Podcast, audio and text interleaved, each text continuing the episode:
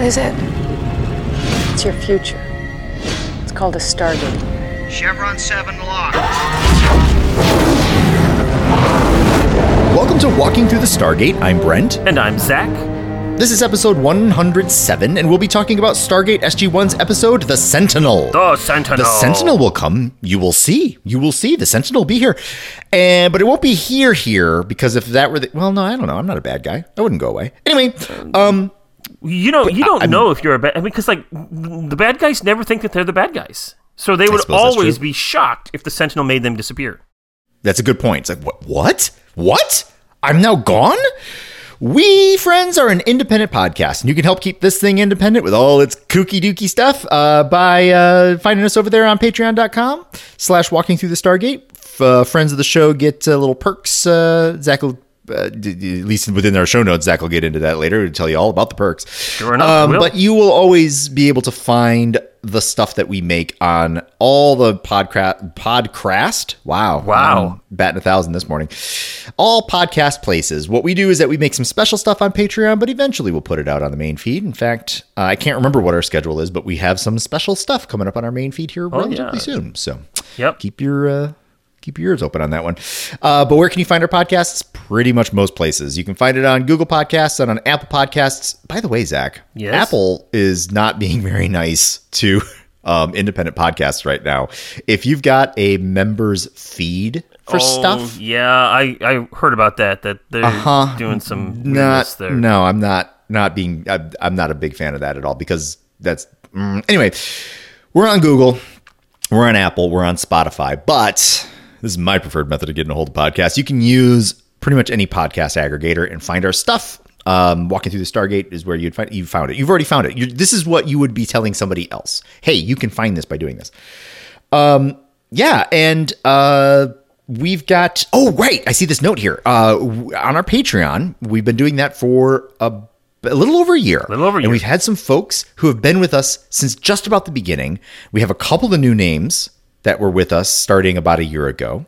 Yep. So thank you to Stuart and to Laura for sticking with us for a year already. Yes. Can you believe it's been a year, Zach? I mean, Yeah, it's been a weird year. It's- it has been a weird year. yeah. But yeah. thank you. Thank you so much to Stuart and Laura. That's so great. yeah. And uh, uh, one of the other things that we do is if you leave a review for us on uh, Apple Podcasts, uh, we promise to do a dramatic recreation. And uh, hey, Zach, Yes. last week we said that there was a dramatic recreation for us, and that we were gonna we were gonna we were gonna do it this week. Yes. That well, is- you know that you is know a- what you know what true statement. you know what time it is. It, what time this is it, week. Brent? It's, it's this it's, it's this week time. It, it is this So- time. This this is the So- time. We have hit the the Kairos time, the time when this is supposed to happen. It's it's now. It is now. It's now. Okay. All right. Okay. All right. Let's let's do it. All right.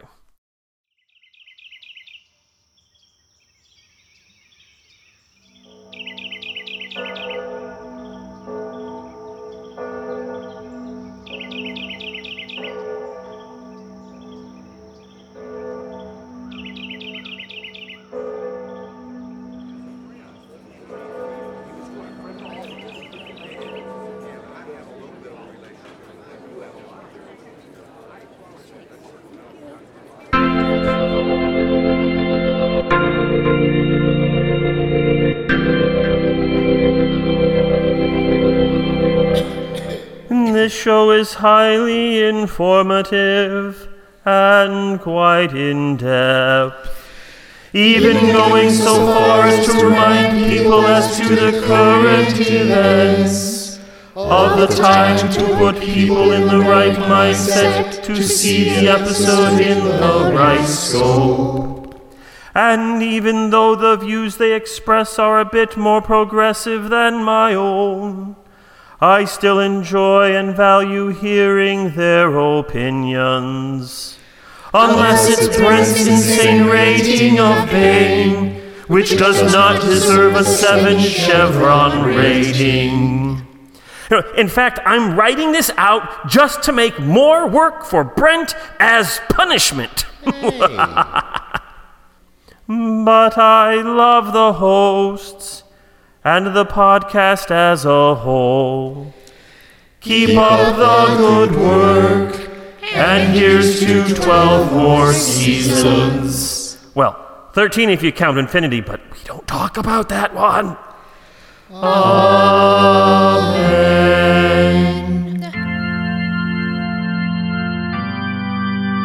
There you have it. A little bit of, a little bit of a, little bit of call and response. Little, little. We decided to to, to take us all to church. That's right. That's right. I- Thank I- you. I, I So- called all of my church friends and he says, We got to do this. And we all did it. And, and though we just we got we, we get back there like there's like 50 people over there or something. Um, 47. 47. Four- oh, that's a very precise number. Okay. well, Um, I counted really, really quickly. you were really. I forgot to write down who wrote that review. Uh, oh, You know that, that you one are. came from. Oh gosh, now I have to look it up. I'll look it up here. I've got it here. It's coming. All right, I you- almost got it. Uh, I'm keeping to babble as I, as I almost work through it. Okay, okay, okay. Uh, that mean, comes I from Kev BW309. Aha! Uh, What was that again? Kev BW309. Kev. Kev. V- W- V- Thanks. Thanks. Thanks. Thanks, Big K. Yep. That's fantastic. So this is Kevin. Was- he's a, uh relatively new listener, I believe, and, and he's now sent out a few predictions already. Uh, Ah, so thank you very okay. much, Kevin, for all of that. Thank you, Kevin. Appreciate Yeah. that a lot. Mm-hmm. Um, and if you want to have us do some crazy, insane thing with your review, you go to Apple Podcasts and you Yep. fill out a review and a five star rating, and we will totally hook you up there. I mean, I- I think we'll do it even if you don't give us a five star rating. But I'm just saying, if you give us five stars, then you know, Yeah, that's true. I don't know, That's true. our incentive goes up. I guess is what it is. So So, so you realize, Brent, that this began, this this insanity began when we actually got a one star rating way, way back. Oh yeah, You know, I remember complete Garbo. oh yeah, G- Garbo a year ago, uh, complete Garbo, and and you know, it's just like one thing led to another, and now, Oh yeah. now we're Oh, yeah. now we got the choirs involved. Now we got the choirs involved, but it's also, I mean, that's also why we were star- the, how we keep insisting and reminding people that we're a Stargate podcast. That's right. We are a Stargate Stargate, podcast. Stargate, Stargate, Stargate. Yeah, exactly. Stargate. So, Yeah. um, if you want to get a hold of us and tell Yes. us uh, that you loved this or hated this or that we are in fact Garbo or anti-Garbo or whatever it is, you, want, you can do that by emailing us at walking through the. I can't walking through the Stargate at gmail.com. That's W A L K I N G T H R O U G H T A S T A R G A T E. You know. At gmail.com. You understand. You get it. You know. Oh, It, Look, it, it's the 47 singers. They're they're distracting me and making it hard for me to do this stuff. I mean, they're, they're they're not they're not getting out of the sanctuary. I mean, come on, it's, They're go just home. hanging out talking. And, and in this You can do COVID that- time, they shouldn't be doing that. Go home, Shouldn't be doing everybody. Go home. Go go on the Zoom call. It'll be fine. Yes. it'll be fine. All right. Anyway, or you know, you could also find us on Twitter at Stargate Walking and tell us there everything that we're doing is insane and crazy and and you love it or hate it, whatever it is. Engage with us there. Or you can go to Facebook at the Walking Through the Stargate Facebook page. Go hit Mm-hmm. that like, follow, subscribe. I don't know what all the buttons are, whatever they are. Hit- smash them all. Just like pound your fist into your keyboard. I'll press this one and this one. and then go And to the this one. Facebook group and ask to join us and be part of the insanity and craziness that happens on the group. There have been lots Mm-hmm. of people over the last couple of weeks who have been liking and following the Facebook page, and I like love you. You're great. I love you. And you are also invited to join us on the Facebook group. Please do Yes. that if you wish. Or you could go to our website, wtts.space. Space. That's S P A C E. Correct. Yes. Only one A. Yes, there's only one A. It's not. It's like S P A A A A A A A A A A C E. No, no, it's not that. It's just. Sorry.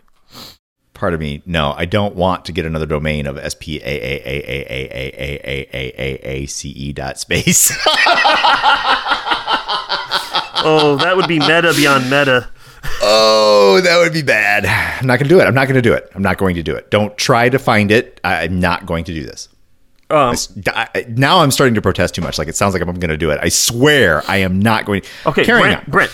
So you can also go to patreon.com slash walking through the Stargate and find us there and you can subscribe to the Patreon and uh, participate that. You'll get some uh, the opportunity to to vote for rewatch episodes. So as Yeah. a Patreon subscriber, you get instant access to The Other Side of the Gate, a Walking Through the Stargate podcast, and Stargate Second Chances, another Walking Through the Stargate podcast. Uh, both of these are Patreon uh, first podcasts. Uh, the Other Side of the Gate is with me and David. We talk about various things that are spoilery and other things. We just finished talking about all of the ways that the uh, the uh, the Stargate program has been exposed, and have been people have been uh, noticing it outside of the SGC and Cheyenne Mountain.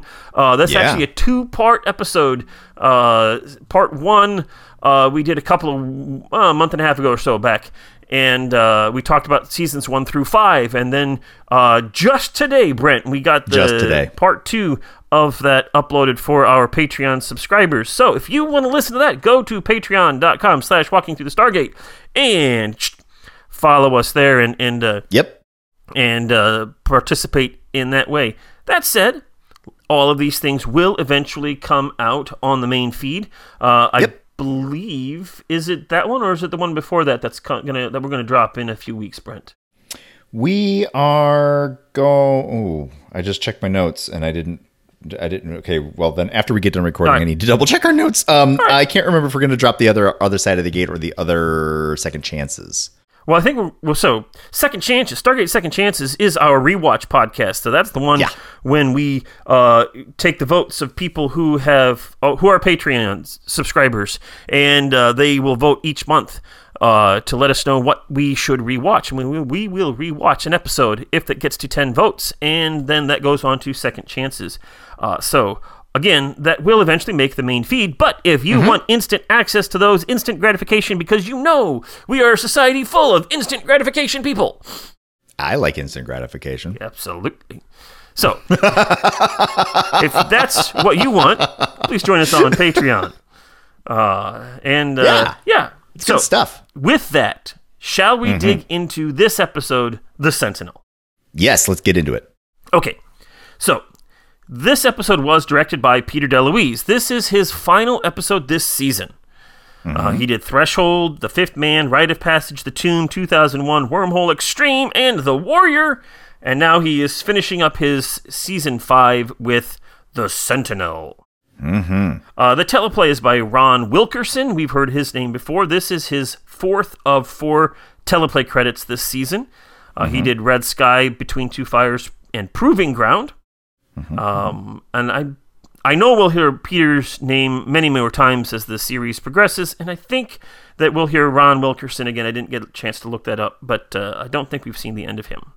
Sure. We have several guest actors to talk about in this episode. Uh, Quick uh, note to Gary Jones as Walter uh, Radar Harriman. Although at this point in time, he is still his name tag still says like Norman Davis. oh, does it? So uh, he goes through several names and issues. So right now, we the show hasn't solidified on what Walter Harriman's name actually is, uh, but it's still Gary Jones. Still Gary Jones bringing it in. And you know we can we can avoid all of it if we just call him Radar. Radar. There you go. Well, we also say hello again to David Kopp, who plays Lieutenant Grogan. Uh, you will recognize him from the episode uh, Proving Ground, uh, where he was one of those four uh, young lieutenants who were learning about the Stargate program and all that stuff. Well, apparently he has gotten his opportunity, and then all of his teammates die. Yeah. That's unfortunate. Um, Yep. And he gets shot several times. yes. So, but so we can say hello again to David Kopp. We also have Henry Gibson, who plays Marul. He is the leader of the Latonan people. He was born in 1935 on September 21st in Germantown, Pennsylvania, and he died on September 14, 2009, in Malibu, California, from cancer. Uh, He was a child star on the stage during the 1940s. In the late 1950s, he was an intelligence officer in the U.S. Air Force. His screen debut came in 1963 when he was cast in the Jerry Lewis film The Nutty Professor in 1963. In fact, that was his first IMDb credit. So there you go. Uh, he made a couple other small appearances in the early 1960s in Kiss Me Stupid in 1964 and The Outlaw is Coming in 1965, uh, in which he played a rather hip Indian named Charlie Horse. Uh, suffice it to say, that would not fly today. No. Um, but hey, it's a punny name. It, it, it is. He played Charlie Horse. He did play Charlie Horse. Yes. Really gives you a stitch.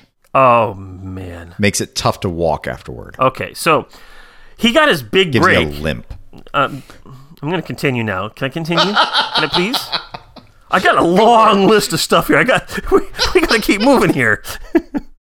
So he got his big break in 1968 when he was cast as a member of the regular cast of Rowan and Martin's Laugh-In.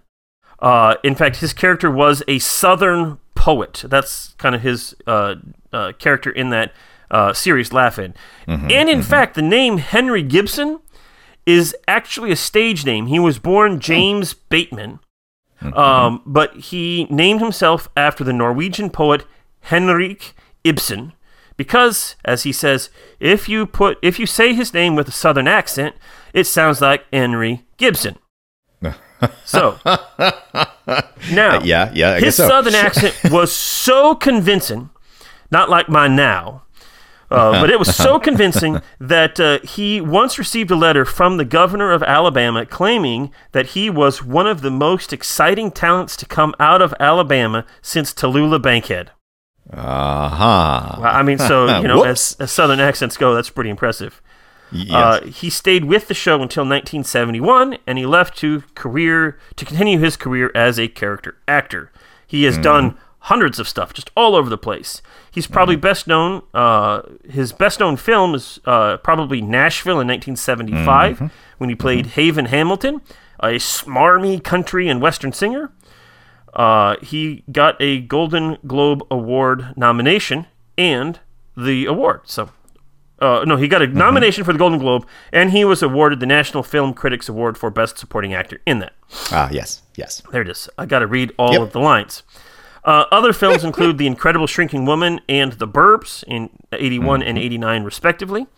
He's also done lots and lots of voiceovers and uh, voice work. So he did stuff in The Smurfs in 1981, The Wuzzles in 85, Galaxy High School in 86. Um, and as I mentioned before, his first IMDb credit was The Nutty Professor, where he played Gibson, a college student. Um, and his final credits came in from 2004 to 2008 when he played Judge Clark Brown in 24 episodes of Boston Legal. Mm-hmm. So that is Marul Henry Gibson. Yes. Colonel Sean Greaves is played by Frank Cassini. I don't have near as much to talk about for him. He's just an actor known for uh, Vol- Volition, uh, Blackstone, and Watchmen. Uh, he's been seen all over the place, including uh, TV shows Knots Landing, Mantis, The X Files, Millennium, NYPD Blue, The Twilight Zone, Da Vinci's Inquest, 4400, Supernatural, and most recently, Batwoman. Uh, the Batwoman credit is actually a 2021 credit, so that might not have even aired yet. He's been all over the Ah. place. Uh, Frank's first IMDb credit came in 1986 when he played Ralph Pink in an episode of Miami Vice. Nice. So we have Christina Cox, who plays Lieutenant Kershaw. Uh, When she was young, she double majored in theater and dance at Arts York, a Union High, Unionville High School. Um, she went on to further her training at Ryerson Theater School of Toronto. Uh, in addition to her film and television credits, she has done a whole bunch of theater productions, ranging from things like Twelfth Night from Shakespeare and Jim Cartwright's Raw and Dirty Road. Um, in 2009, so this is a few years after this aired, uh, she was in the series Defying Gravity, which was like a 13 uh, episode series uh, in 2009. She then did several guest stars uh, roles, including stuff from for Dexter, 24, uh, The Mentalist.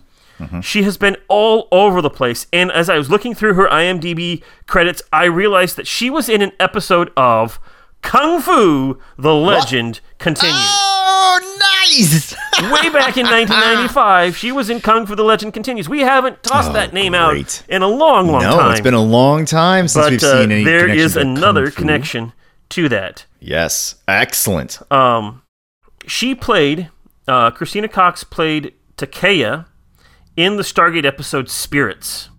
Um, and uh, I'm just trying to picture this person with that makeup, and it just Yeah. doesn't fly in my head very well. I mean, I, I, but it's a named character, so it must have a, she must have had a line or something. Yeah, well, she did. remember. She actually, she, Takaya had uh, a fair amount of dialogue and such. She was, see, it was Takaya, Takaya, what, however you pronounce that, and uh, Zales was the other. Um, I think Zales Oh, by okay. Um, Alex Zahara, if I remember correctly. Mm-hmm, um, But and so it's actually possible. I didn't look back back in sp- like season two when we did spirits. I may have actually Right. talked about uh, Christina Cox there as well. Who knows? I don't remember. But I don't remember today. Uh, her first IMDb credit came in 1990 when she played a quote young woman in an episode of ENG or Eng. I don't know what I don't is. I'm gonna go with ENG. E N G. Yep. And finally, we have Sean Reese. Rice, R E I S. I don't know how to pronounce that, Sean. Uh, but however you pronounce your name, you're the Jaffa commander. Uh, he's an actor known for The Chronicles of Riddick in 2004, Shooter in 7, Flash Gordon, a modern space opera, also in 2007. Um, he's actually been uh, in a couple of other episodes as Jaffa of Stargate. He was in one of Apophis's Jaffa in the episode Point of View, and he was also a Jaffa in the episode Upgrades. Okay. And now, however, uh, he's a different Jaffa as Svarog's commander.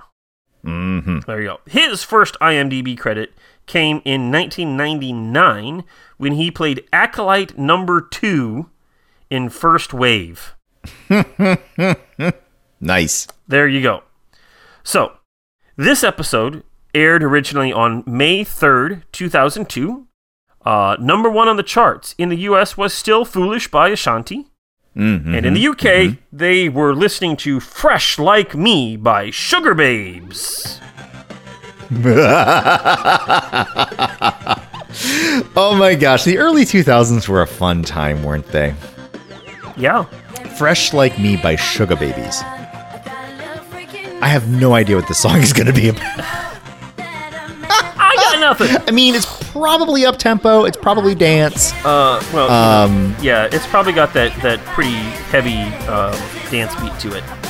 it might be, but it might also be hip hop, so Well, don't know. even hip hop has a pretty solid dance beat under it. But Oh, yes, yes, yes, usually. Yes, you- so, um, so whatever it is, I have no guidance to give you there, but Yeah, well, you know, um, you know, it's fresh like me, and number one in the box office is Spider-Man, and Spider-Man kind of kicks off.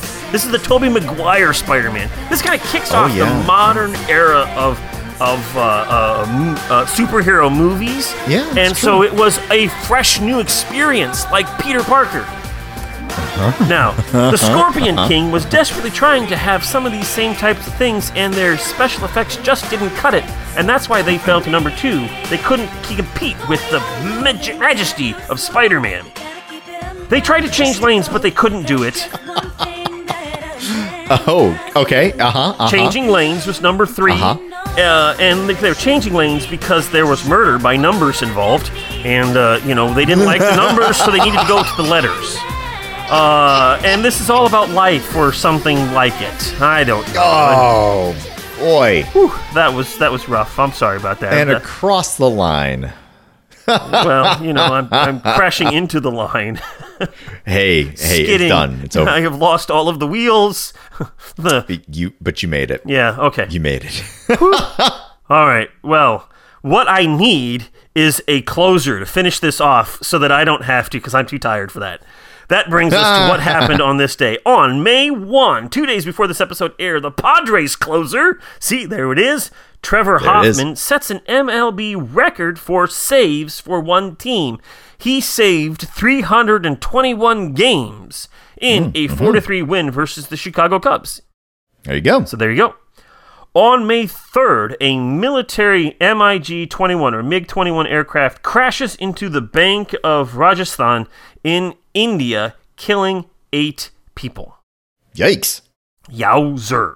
Ouch. Yeah. No. No. Thank you. No bueno. On May 4th, getting back to baseball, Barry Bonds hits his 400th home run as a San Francisco Giant in a 3 0 Uh-huh. win over Cincinnati. Bonds is the first player with 400 homers for one team and 100 with another team, that is the Pirates. Yeah.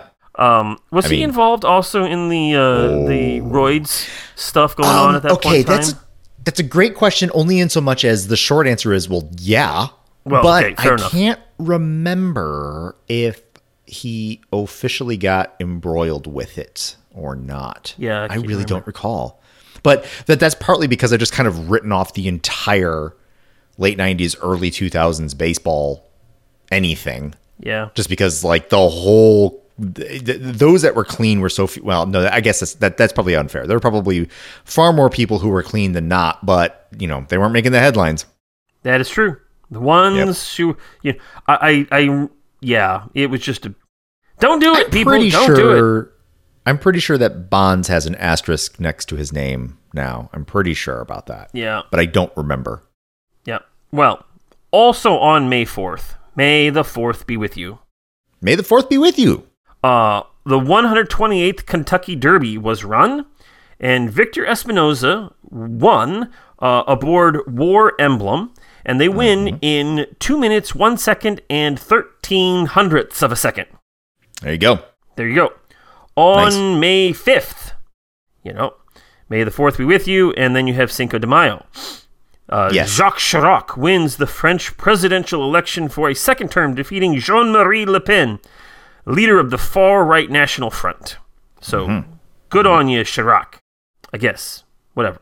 Yes. Go team. Also, Go then, team. one more day later, on May 6th, the entrepreneur Elon Musk founds SpaceX. Uh huh. And nearly 20 years later, they are now shooting rockets into space. Oh, they've been doing it for a little while. Well, fair enough. Now what we're doing is that we're trying to we're trying to launch big rockets. We're testing big giant rockets, and they keep blowing up. But that's okay. Well, you, You know, want them blowing up in testing. You don't want them blowing up in real life. that is, well, you know, it, the, the, if the testing is in real life, that's okay too, I guess. I meant blah blah blah. You know, yes. I know, I'm just giving you stuff. All right, Now's the time to blow up rockets. there you go. Okay, That should be a bumper sticker. Now, um, I don't have a whole lot in trivia for this episode, um, Uh-huh. but just the one thing. So, like at the very beginning of this episode, we have previously on Stargate SG One, and we see Yeah. a whole bunch of uh, scenes from Touchstone and from Shades of Yep. Grey, and they even show us a picture of Sean Greaves and Kershaw there being arrested in the gate room. Uh, you may have noticed that. That Yes. said, they were not in those episodes. I was kind of wondering about that. these characters were created for this episode and so they had to film those little snippets and then shoved into that previously on um because that's That's a little that's a little misleading. That's that's that's I'm I'm not too upset about it, but I'm just sitting here just kind of like that wasn't previously on Stargate. i know uh, i mean you know it was done well and it's clever and it makes Yes. you wonder like wait a second were they what? no the answer is no they weren't um and uh, so that's that's really what i have That's that. there. that's that That's funny. Um, so this episode, The Sentinel, Yeah. in other languages is Mm. The Sentinel. Mhm. That's it. That Oh, across the board? across the board, the French, the Uh-huh, Italian, the uh-huh. Spanish, the Czech, the Hungarian, even the Germans Yeah. call it The Sentinel. That's that's about on pace Yeah, with this episode. yeah. All right. So Just just just just is. there it is. um, there, there was one goof that's worth talking about. So Grogan is actually a lieutenant, and he's uh, determined that he was a lieutenant, Oh. lieutenant several episodes ago in Proving Ground. Yes. However, at the beginning of this episode, when he introduces himself, he actually says this is Sergeant Grogan. Um, and then later on, he is then referred to routinely as Lieutenant Grogan. Um, so there was Okay. just a little bit of a goof there. I thought I also heard a reference to a colonel at one point, Um, yeah. and not not um not O'Neill. So I think the leader of uh, SG9, which is the diplomatic unit, was a colonel, but he died. Ah, okay, got it, got it, got it, got it, got it. Okay, and, thank you. And such. I can't remember for sure. But yes, I was getting my ranks of person confused, and at one point I'm like, oh, is he a colonel? Oh, huh. He's and then I awfully just young to be a didn't- colonel. I didn't. I it, this is television. I don't know. All right. All right. Yeah. Well, shall we move into the synopsis here? Yeah. All right, Let's here get we into go. this. Previously on Stargate SG 1, the Touchstone is taken by rogue NID agents. O'Neill entraps Maybourne and the rogue agents by pretending to be one of them. The Asgard help shut down the off world base. Several people are arrested, including two people we've never seen before, but now they're going to be important, so we have to sneak them into the previously on footage. and now, General Hammond attempts to contact SG 9 on Latona. SG 9 has been attempting to re establish diplomatic ties with the Latonans after the rogue NID agents really screwed things up with their relationship between Earth and the Latonans. This is important because they have this really cool big honking space gun created hundreds of years ago called the Sentinel that protects the whole planet, which would be awesome if we could have that. Unfortunately, SG9 is 11 hours overdue for their scheduled check in. What is going on? Now, Hammond is able to make contact with Lieutenant Grogan of SG9, who reports that they were attacked by Jaffa and that he is cut off from the Stargate. The Sentinel, Sentinel hasn't been activated yet for some reason, we don't know why, uh, and communications are now cut off. Uh oh. Hey, Brent, Hmm. we have a problem. Yes, we do. We gotta we gotta fix a problem. Okay. Time for the obligatory briefing room scene, complete with the video screen to play back old footage from the Rogue NID records. At this briefing, Hammond explains to SG1 that two years previously, an NID team attempted to analyze the Sentinel to create copies to defend Earth with them. The Latonans, however, refused to give them access to the Sentinel. And according to the reports of the Rogue NID agents, before anything more could happen, they were shut down by O'Neill in the aforementioned Shades of Grey episode. However, mm-hmm. apparently, shocker, they did find the Sentinel and did something to it, such that now it's not working properly. Surprise, surprise, the bad guy lies. I don't know. I don't, I, Colonel Jack O'Neill volunteers to visit Colonel Greaves in prison to find out what he did to the Sentinel. Greaves. okay, ign- stop. Yet, What rank? Oh, it's Grogan that we were screwing up, not Greaves. That's who I was thinking of. ah, yes. So Grogan rank for Grogan is the young guy. Greaves. Greaves is Yes. the the Yes. Yeah, grizzled Convict. grizzled guy. That's really yeah, yeah, yeah, yeah, Yeah. yeah. Yeah. That's that's what it was. And so yes, okay. So I I did not mishear. Ah. It is Colonel Greaves. Carrying on. Thank you. Carrying on. Okay. Colonel O'Neill volunteers to visit Colonel Greaves in prison to find out what he did to the Sentinel. Greaves admits that they, in fact, did find the Sentinel. They then disassembled it to figure out how it works, and then they put it all back together, all under the cover of night. Now, if something is wrong, then Greaves needs to go with the SG 1 team to Latona, and he needs to take his right hand, Lieutenant Kershaw, with him. He also wants their sentences commuted. You know, death row is a rather permanent punishment. Maybe life in prison would be better. Huh. What do you think? Can we do that? Hmm. Yeah. Okay, so SG1, along with SG3 and the two convicts, travel to the planet after using a UAV and a couple of missiles to clear out the Jaffa guarding the gate, which was kind of cool.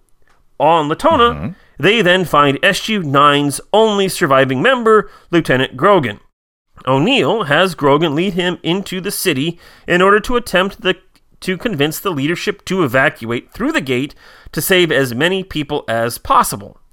Major Carter, Teal'c, Dr. Jackson, along with Greaves and Kershaw, continue to the location of the Sentinel to fix what has been broken. Carter's team locates the Sentinel and attempts to disable the force field protecting it.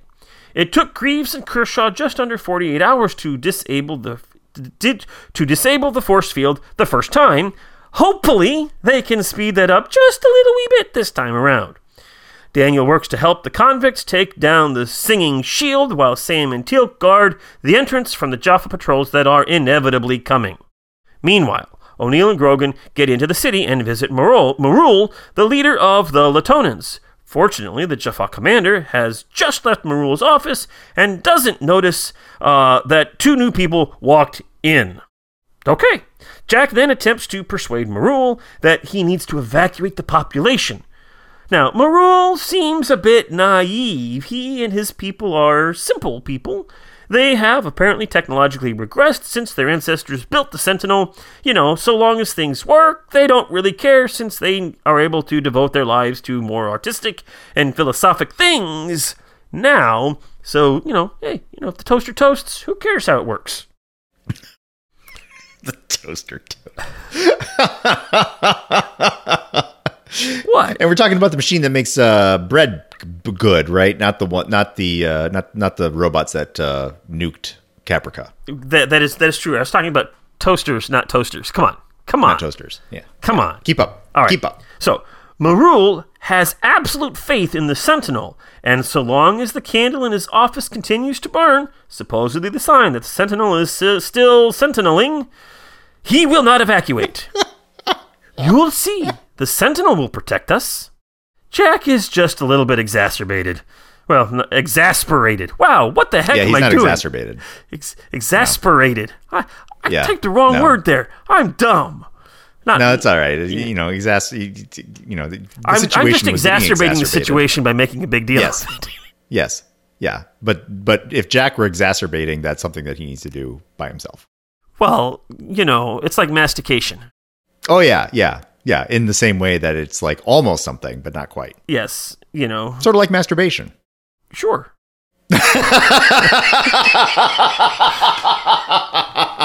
So- and all of our parents are now scrambling to cover their children's ears.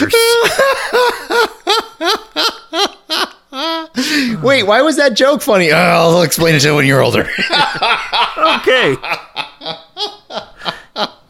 Getting back to the synopsis here. Yes. While they were are talking in Marul's office, the Goa'uld Ha'tak begins to fire down upon the city.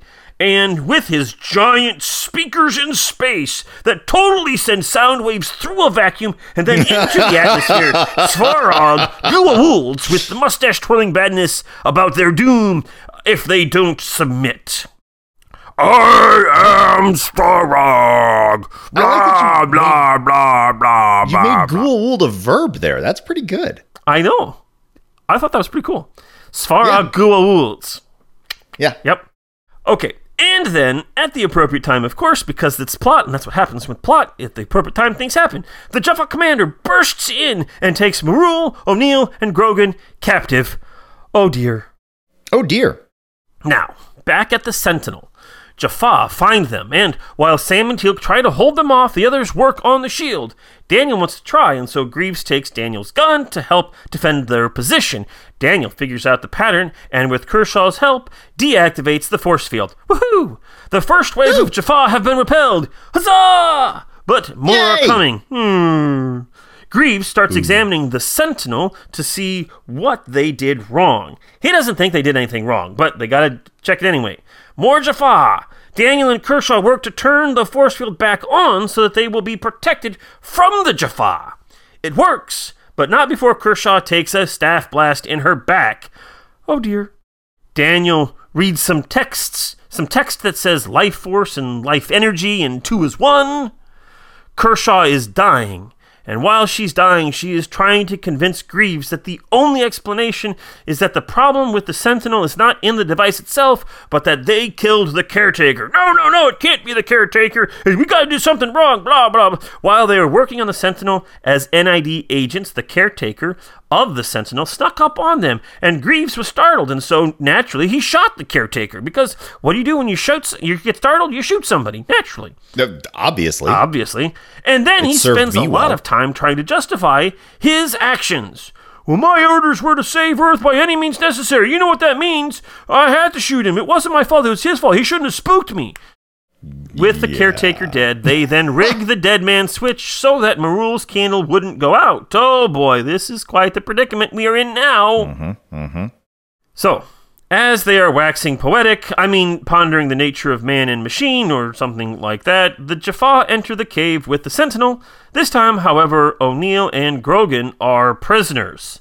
The Jaffa commander demands they lower the force field or they will kill their prisoners.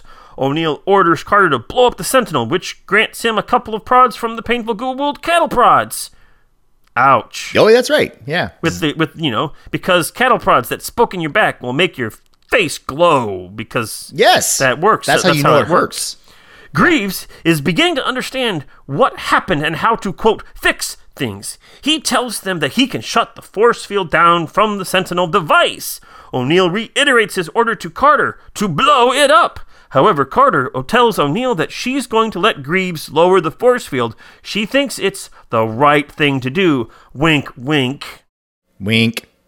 Greaves Wink. takes hold of the device and suddenly it works! And all of the bad guys are poofed out of existence, including presumably Svarog and his Ha'tak vessel in orbit. The day is saved! Woohoo! Hooray! But Greaves is gone too. You know, that whole two in one thing? Yeah. Kershaw has also died from her wounds from the staff blast. Aw. Now, that's a pretty awesome weapon. Teal'c suggests that maybe they should, you know, get themselves one of these things, or study this one. But Jack merely replies that he thinks he knows exactly what the Latonans will say. The end. The end. So, Brent, Yeah. the Sentinel. Yeah. What'd you think? Hmm. So, I will say right now that I have had a plain bagel with plain cream cheese this morning. Normally, that's a good sign. Indeed. Unfortunately, it's not going to help this one. Zach, it's been a long time since I've been really bored with a Stargate episode. I can't recall the last time I sat through 43 minutes of Stargate and kind of looked at the clock and said, when is this one going to end? Like, what was up with this one? No, this one, like, also, it's kind of a stunner that, like, Peter DeLuise has his name on this one. Well, I mean, I don't know. You can, you can still direct a turd and it's all right. And, you know, like, the, the, the acting was fine. It was fine. Um, but the story was just so milk toast. I mean, like, this one was, this one felt like a season one story for real. Like, uh, our our heroes go off to a world, get told no, you can't have the thing. Blah blah drama, blah blah, where they did, you know, a version of the team don't take no for an answer. Problems arise. You got to shoot the bad guys. Pew, pew, pew, bigger. We need bigger explosions. Um, and it all wraps up like really tightly, like super tightly. The only kind of like toes over the edge that we have on this one is this passing reference by Teal'c saying we should get us one of those, and and and O'Neill being like, not gonna happen. Fade to credits. Like, like I don't know. Um, I seem to recall that there were parts in the episode where I was kind of chuckling or I enjoyed some of the some of the lines, almost certainly having to do with Richard Dean Anderson, just because he's usually the one Oh no, it was something else. Michael Shanks had a line that he delivered. No, no, I'm remembering. Uh, it was in the briefing room. It was Teal'c. It, my, uh, you know, uh, Jackson says something sarcastic. Teal'c responds in a very flat way, and I laughed because there you go. I think that was the highlight of the episode for me. Like, which is disappointing, but you can't win them all. Number one, number two, it's not like it was terrible. It's just like I said, I was watching it, and as the story was going along, I was just like, I don't know, where's this going? Like, where where where is this going? And then it resolved in basically kind of a silly way. Um, but I mean it more like like the the the you know the tepid defense that Greaves gives about how what happened such that he decides to shoot the caretaker and then their um and then their uh, understanding that he was wearing a dead man switch for some reason which I don't know if they knew or not at the particular point so they rigged it to stay active and then they get themselves back to the place and they are seriously trying to go at the problem from the position of there must be something wrong with the device maybe may I don't know. I don't. It just seemed it just seemed a little too like backwards. Uh, You know how how how they kind of came to that realization. Like, oh wait a minute, the guy we shot and then falsified his uh his life was actually pretty important, huh? It's like, well, then why did you take those actions? Like, you know, if he was just a person running up and getting you. I don't know. I don't know. I, I maybe I could spin it in a way to be like, oh, the, the reason why is because uh, they were trying to do this covertly, and if uh, if his death were discovered, that uh, it would it would ruin their ability to understand this device. Which then allows me to counter counter argue, which is like, yeah, okay, fine. So you so you rig the uh, dead man switch so that it doesn't go off, but like, I don't know, does he have a family? Like, does he have neighbors? Somebody's probably going to notice that he's not coming home. like, Yeah. I'm not sure your plan here was all that great. And then, seriously, puff of light, or not puff of light, but you know, blinding light, little puff of smoke, and this newly named Svarog who shows up and broadcasts, you know, from space that you're all going to die unless you subject, sub, subject yourself to my will. Uh, he's gone? Like, for real? Here and then gone. Yep. Like, Yep. that's it Yep. like there's parts about this which feel kind of like the Nox. Like this group of people are able to effectively just completely kick the tails of the Goa'uld, but they are reasonably uh not concerned with trying to kick the tails of the Goa'uld. Um all things considered. But unlike the Nox, where I don't know, it kind of felt like a kind of fun, rad story. There was a little bit of mystical, like, ooh, who knows what's going on here type of thing. This one was just straight up sci fi. Like, there's a machine, it's over there, it's protected by a force field. No one knows how to use it. We can get through the force field by doing uh, some weird harmonics math and get inside. Uh, it takes a person to hold onto a couple of tubes, and then literally it makes a value judgment on the, on the worth of every creature within some radius. and every creature that doesn't pass the morality test is just gone. like, wow, that's real convenient. Well, yeah. Oh yeah, okay. So I'm uh, no, I, I'm not a fan. I'm not a fan of this one, but I I I hope I can pitch it to you, and I will hear uh, support or similar feelings. What I'm fearing though is that I'm going to pitch it to you, and you're going to be like, "This is one of my favorite episodes of Stargate." Okay. so so Zach, yeah. at that risk, Yep. uh, what do you think of this episode? Oh, this is a hot pile of trash. this, is, this is not a good Stargate episode. It's uh, you, you you are you are spot on. As, as far as I'm concerned, you are spot on. It's a boring episode. Nothing happens in it. There are serious questions. How does this work? Okay, so now, now the whole idea of the Sentinel that merges a, a machine and human life form to do that kind of power. uh, That's kind of cool. That's very sci-fi. Sure. That that's cool. Yes. But now you have a culture who is technologically regressed. So Yes. when it fires off, presumably the dead man switch is there so that when the sentinel or when the caretaker merges with the sentinel uh, and it does its thing, then uh, Marul or whomever is the leader knows that that's happened and now that it's not working now. So, w- so either Marul, either there's a serious problem in this, or Marul is the best actor on the planet because Marul is a complete idiot. I mean, Yes. it's a lovable character. He's just just Oh, yes. so earnest. Uh, and, and and I get it, and, and and Henry Gibson does a great job of portraying that character. I love it. It's it that's wonderful. His acting is great. Yes. that's, that's great. Yes. but but if he literally if he doesn't know what's going on, or if nobody knows what's going on, how the heck do you get another caretaker? And. Oh, how does that caretaker get trained into knowing what to do? I, I mean, there's yeah.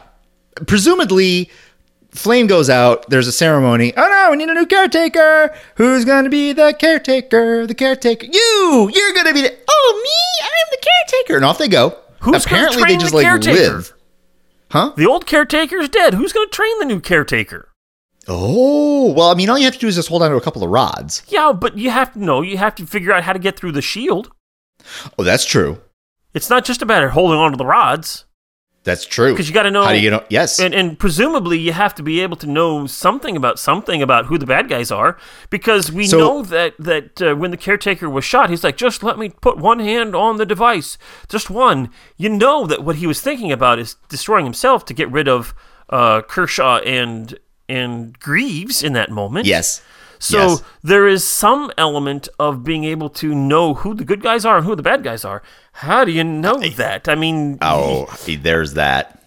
That that one that one is just plain as day. It's like, wow, that's that's magic. That's that's that's uh that's the judgment seat right there. That's that's real. That's that's you don't expect that out of a machine, Zach. Uh, well, no, no. You know, I mean, toasters can't do things like that. You need real Toasters thinking people for do that. that.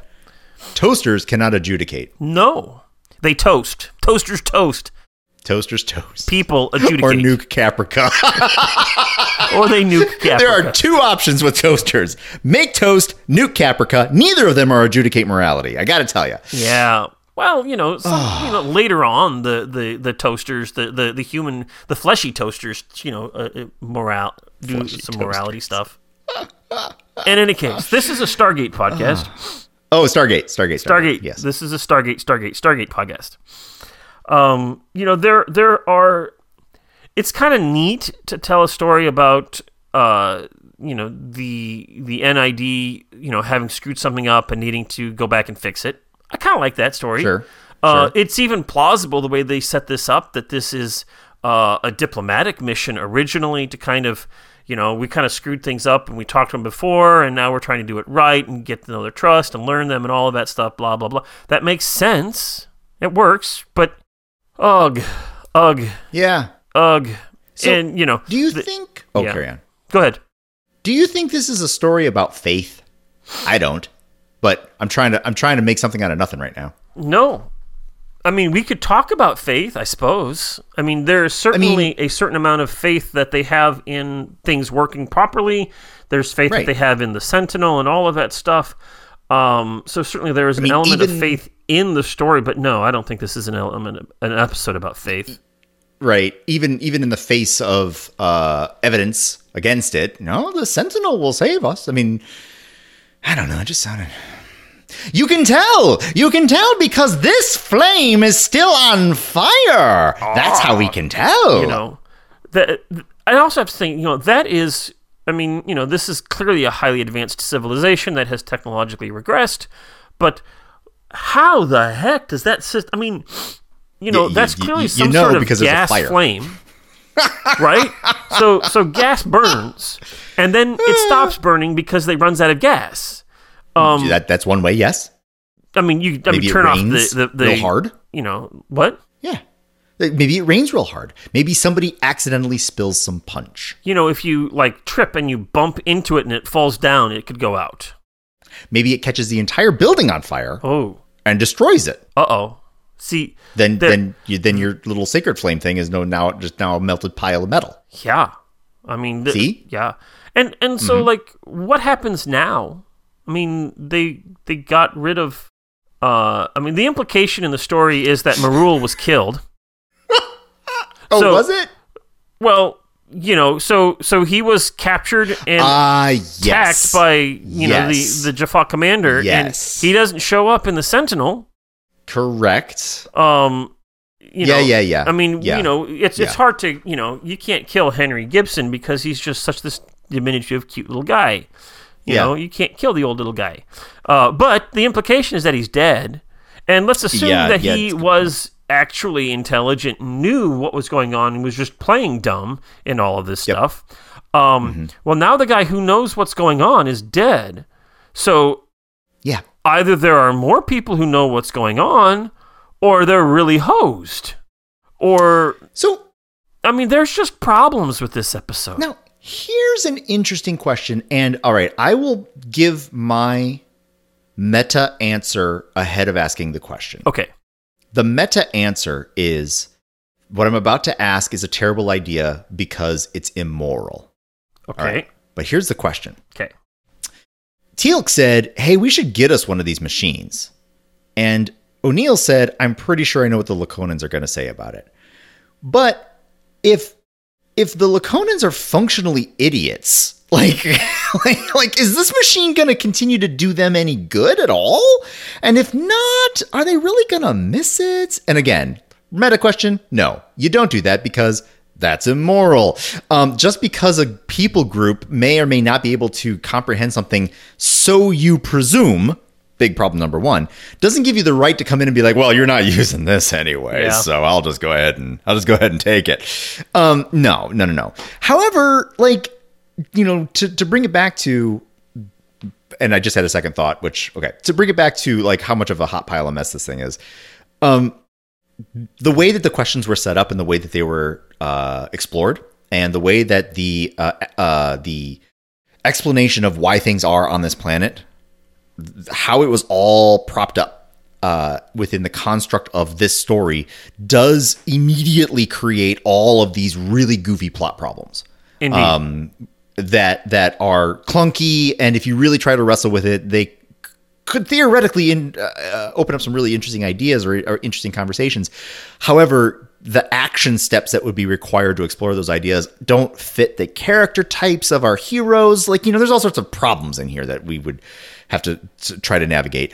Which brings me to the other idea that just crossed my mind of like, yeah, or I can just pretend like this episode never happened and just move Yeah. on. Like, this is a TV show. This is entertainment. This one kind of stunk. Um, must I constantly try to square every single second of a TV show against itself as if it were some kind of of of photographic record of true events? No, no, I don't. Um, I can look at this one and go, yeah, whatever. I'm just going to pretend like this one doesn't really exist and move along. Uh, if later, if later in Stargate, if the story comes back here and still ends up suffering from some of these goofy plot problems, which I doubt, I doubt we'll ever come back. And I doubt if even if we did, we would have the same plot problems. If we came back, it probably would be kind of clever. Like, oh, you thought they were simple looking at a piece of fire to figure out if a caretaker was alive that all it took was grabbing a hold of a couple poles and it did this moral judgment but what actually was happening was blah blah blah whatever blah blah blah was right mm-hmm. do some great retcon or whatever then we can come back here and I can now look at this particular episode and be like, oh, okay, well, instead of seeing a bunch of nincompoops running around, what was actually occurring was blah. Well, I got a feeling we're never going to do that, which is fine. Spoiler. We're not going to do that. We're not? Yeah, fine. Yep. Th- this this this is the one and done, and I'm okay with that. Fine by me. Yep. Th- this. Yep. Uh, uh, they functionally pretend this episode doesn't exist for the rest of the series. I think, Good. unless some, unless I'm forgetting something, uh, which is by all means possible. It's certainly possible. Now, one thing that was crossing my mind as as you were reading through the synopsis. So I, you know, I finished the episode and I'm just like, what did I just watch? Um, you're reading through the synopsis, and I was recalling that we are on what are we on? 19 of the season or 20, 20. of the season? Twenty. And there's 22 Yes. this season, correct? Yes.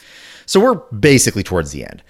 And I seem to remember that in season four, there seemed to be kind of a stinker about three episodes out from the end. And like, I, I kind of wonder if there's gonna, it- it's not necessarily a truism, but like if you're gonna jam in an episode, which really isn't all that strong, but it made you know it made it through the rounds as a potential story and you bothered to put in the time and effort to actually film it and you know it's not the best but you know i mean whatever it's television it'll it, it'll sell. Um but you put it in like it like third to last like like it'll it stands on its own. It doesn't actually impact the storyline the grand storyline. Nothing about it is uh incongruous with where our team is right? Like like there were no um like they didn't get help from the Tollan, for example, in this Right. episode. Something where we'd be like, "Whoa, that's weird," um, you know, because it would be out of sequence. So it's a completely little isolated standalone thing, and it's a bit of a stinker. So you just put it in towards the end, and then you you end the season strong, and you get ready for the next one. Yep. Yep. That is definitely a possibility. Yeah, Yep. Uh, we'll have to find out next week and the week after to know if your supposition of whether the season ends strongly uh, happens. yeah. Um, I have my opinions, but I won't say anything right now because that's next week. I kind of started talking over top of you. We're, I don't. I don't have the feeling that you have an awful lot to say. I don't have much more to say about this episode. Um, it it, it really is a forgettable episode. I, um, you know, it's. it- you know, uh, Henry Gibson does a great job with that character. Yes, he it's kind of nice to see Lieutenant Grogan again, but eh, who cares? It's not that big Yeah. a deal. Right. Um, you know, so there there's some callbacks that are nice. Uh, the callback to what the NID was doing and the ramifications therein is nice, although it doesn't play out very well in this episode. Mm-hmm, uh, Joe Mallozzi calls this episode a miss as well. So you know we're on good stand firm ground there. Um, yeah, there's I don't know people. What did I miss? And and you know what? In just a moment, Brent, you and I are going to read the predictions. yes, And it's possible that somebody there Yes. will have said something that I will have completely missed, and that'll change everything for me. But Yes, before we get totally there, possible. we need to give our predictions. yeah, our. Chevron ratings. Our ratings. Yep. So, uh, if you're ready, give me your Chevron rating for this episode. Um, I think I'm going to be a little bit harsh, and the reason why is because I've seen what this cast and crew, what these writers, what this director, this production is able to consistently do, and this one was just not it. I'm going to give this one a two out of seven, which is really low. Mm-hmm. But it's not because it was just that bad. It's just it was a complete waste of time. There we go. That's it. Yep. Um, they did a they did you know th- lots of individuals did decent work within this complete waste of time, but it was just a waste of time. Yeah. Don't watch it. Yeah. You could skip this episode, never see this, and you wouldn't miss anything in the whole series.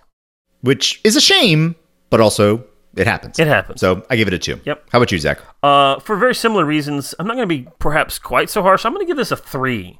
Um, This is this is just not good. I mean, Right? It, it, it's it's it's you know the you know O'Neill is O'Neill, Carter's Carter, Daniel is Daniel, Teal'c is Teal'c. We get a great new character, Marul, wonderful. Yeah.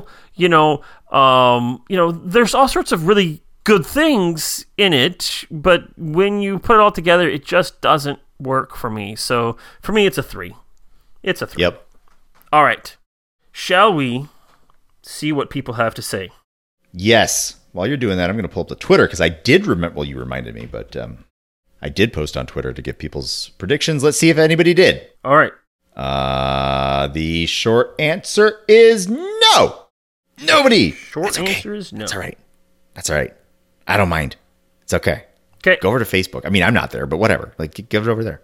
It's okay. All right. Here Plus, we you can be more verbose on Facebook anyway. So carry on. What do people have to say? All right. So we start off with Kevin. Hi, Kevin. Kevin says, I'm going to say this episode will get a five from Zach and a four from Brent. It's Hmm. fun, but not too important. I would give it a four and a half out of seven chevrons. Sure. Um, so, well, There you go. There you go, Kevin. Uh, I am not near as gracious to this episode. Neither am I. Uh, I agree that, like, you know, there's nothing. There's nothing tragically wrong about it, but meh. Big old pile of meh. Um.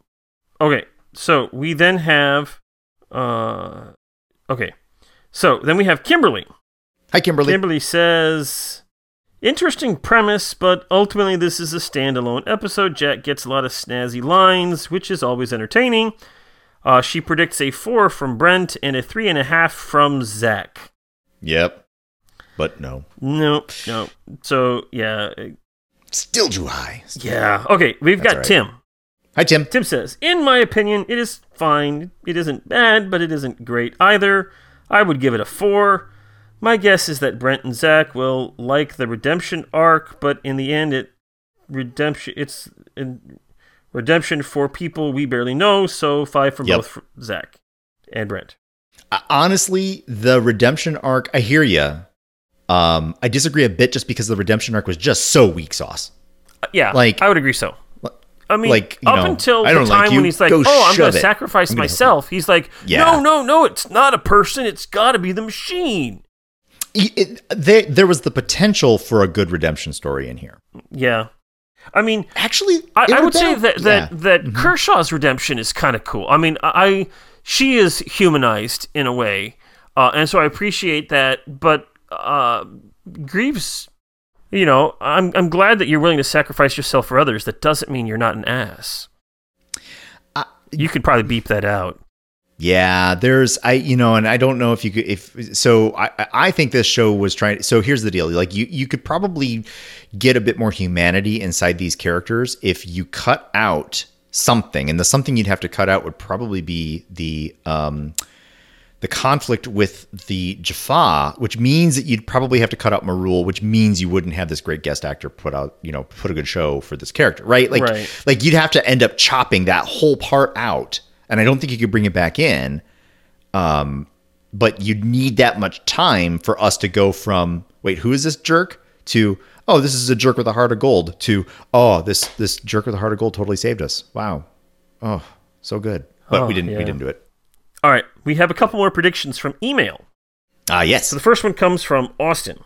Hi, Austin. Austin says, I hope Zach and Brent can prove me wrong, but it seems this episode is in contrast to The Warrior and Nemesis, as there doesn't seem to be much to discuss in this one, unfortunately.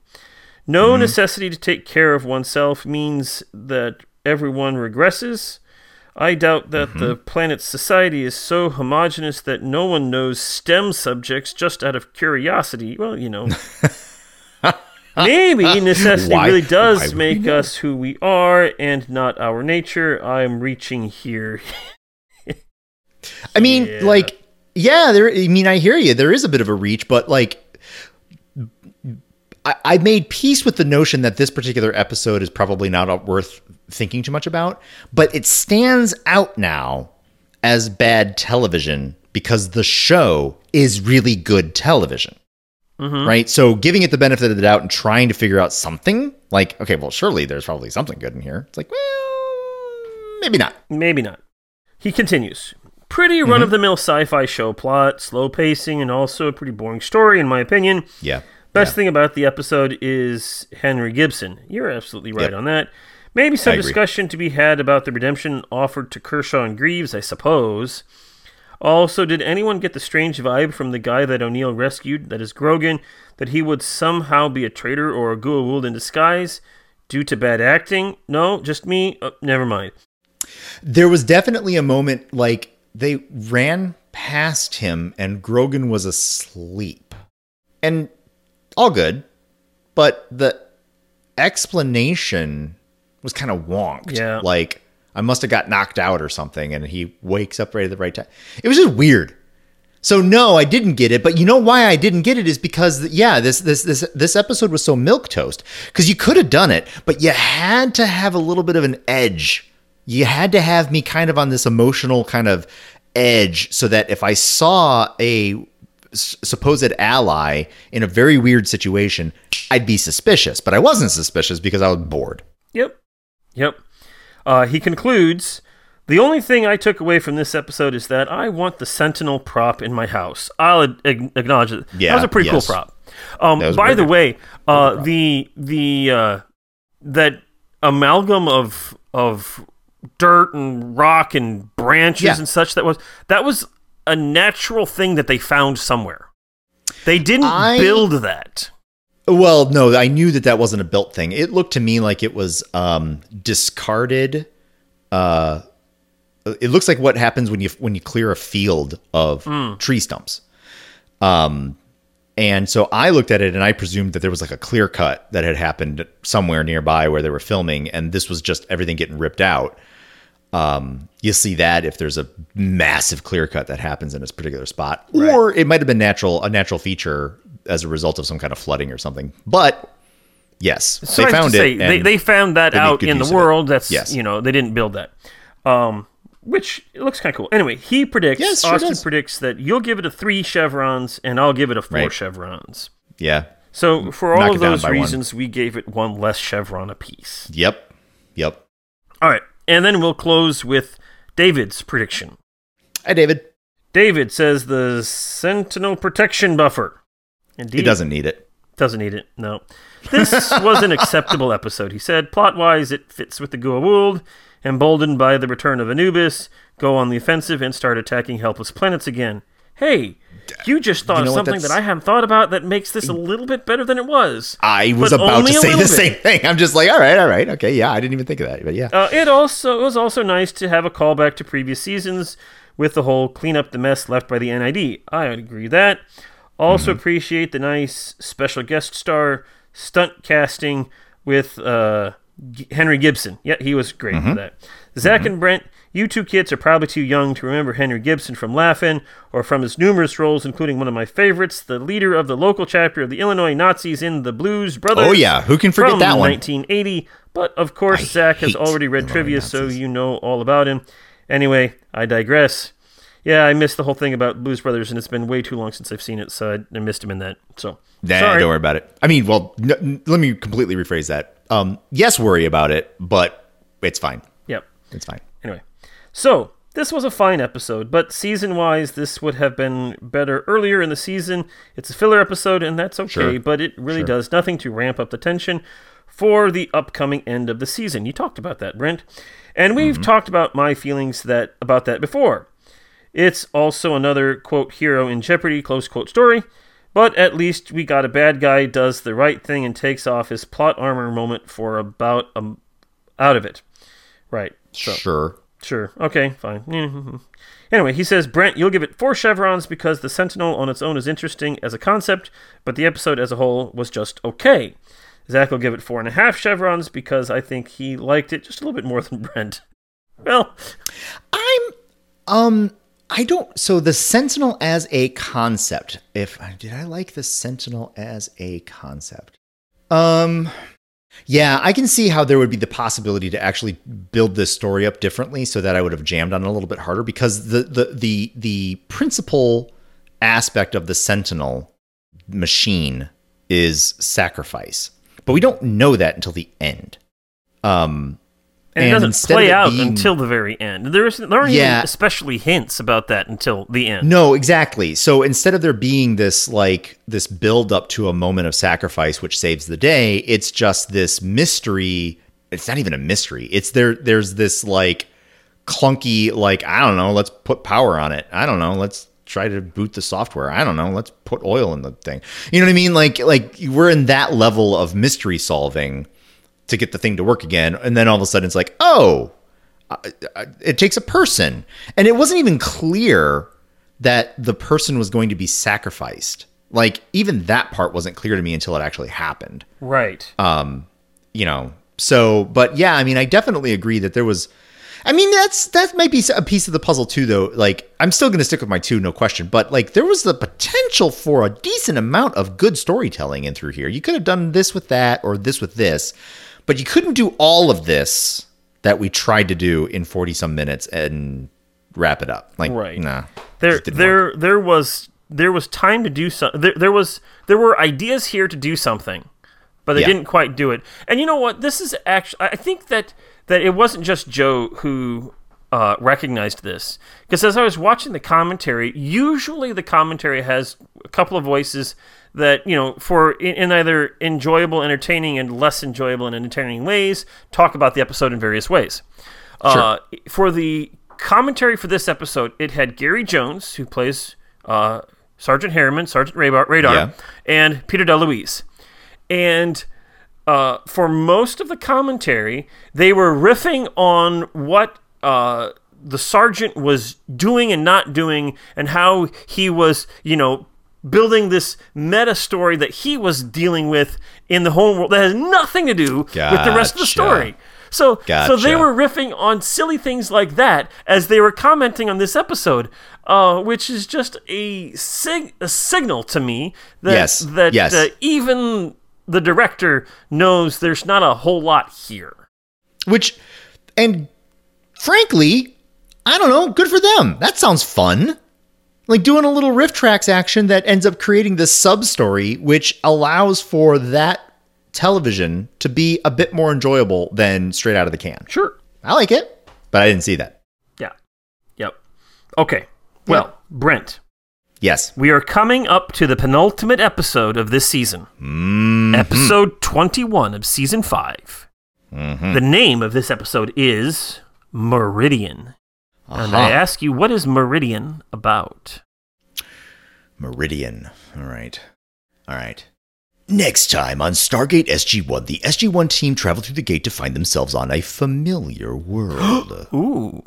In the spirit of constantly drawing back episodes from seasons 1 and 2, we find ourselves on the planet that I can't remember the name of, where one side is light and the other side is dark. Ooh. Keep the hot side hot and the cool side cool. Yes. And we go back there because we are concerned about the folks that we had encountered way back in season one. Because uh, if you recall, we did in fact give them uh, some kind of antidote or antihistamine. That's what it was. It was antihistamine. Yes, it was antihistamine. Oh, we gotta go. We we have to go back. So they're going to get that planet spinning again so that it actually has not just a meridian line there? I don't know. no, no, No, no, no. Okay, I'm, I'm totally wrong. Hit me up. That's okay. Help me That's the twist. Um, we're going to come back just double check to make sure that that antihistamine is working as expected. Uh-huh. Um, indeed, right? They're, they're they're friends of ours now. yes. We go to the world, and actually, Zach, that was a pretty okay idea.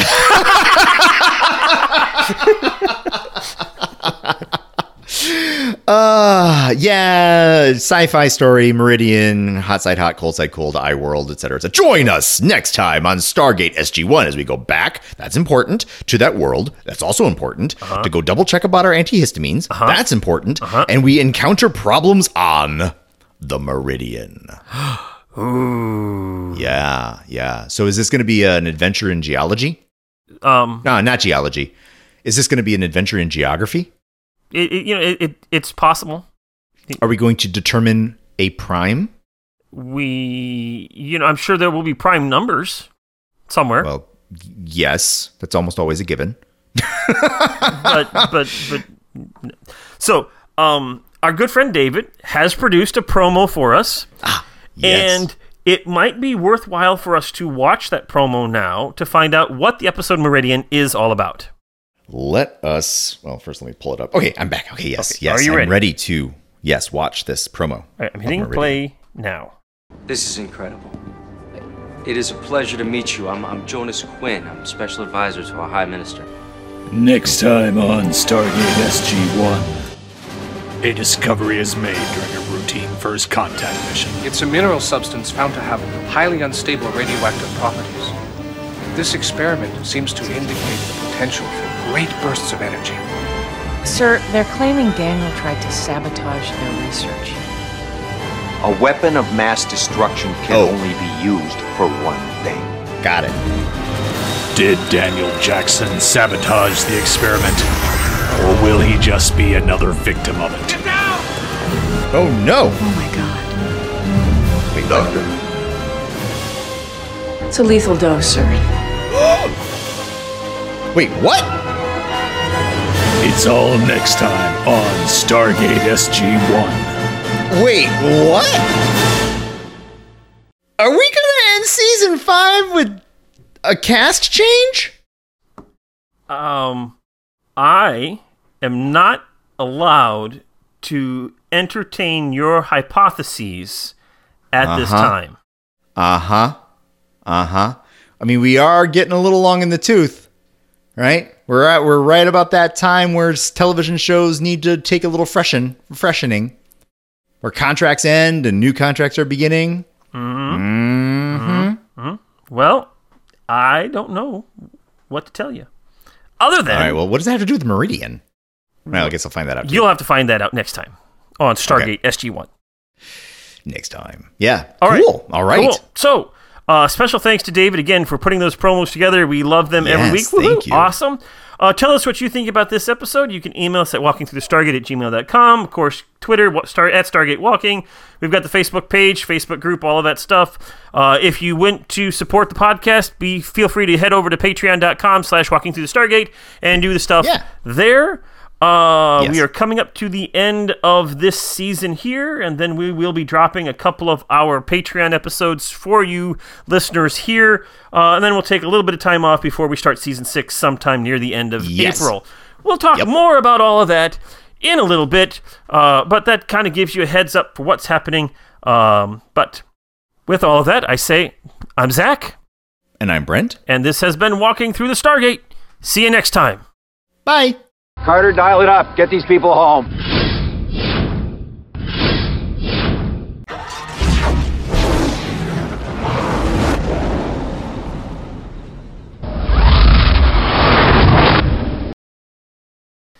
And this show is high, funny. Ah, I might put that one as an Easter egg. But carry on. okay.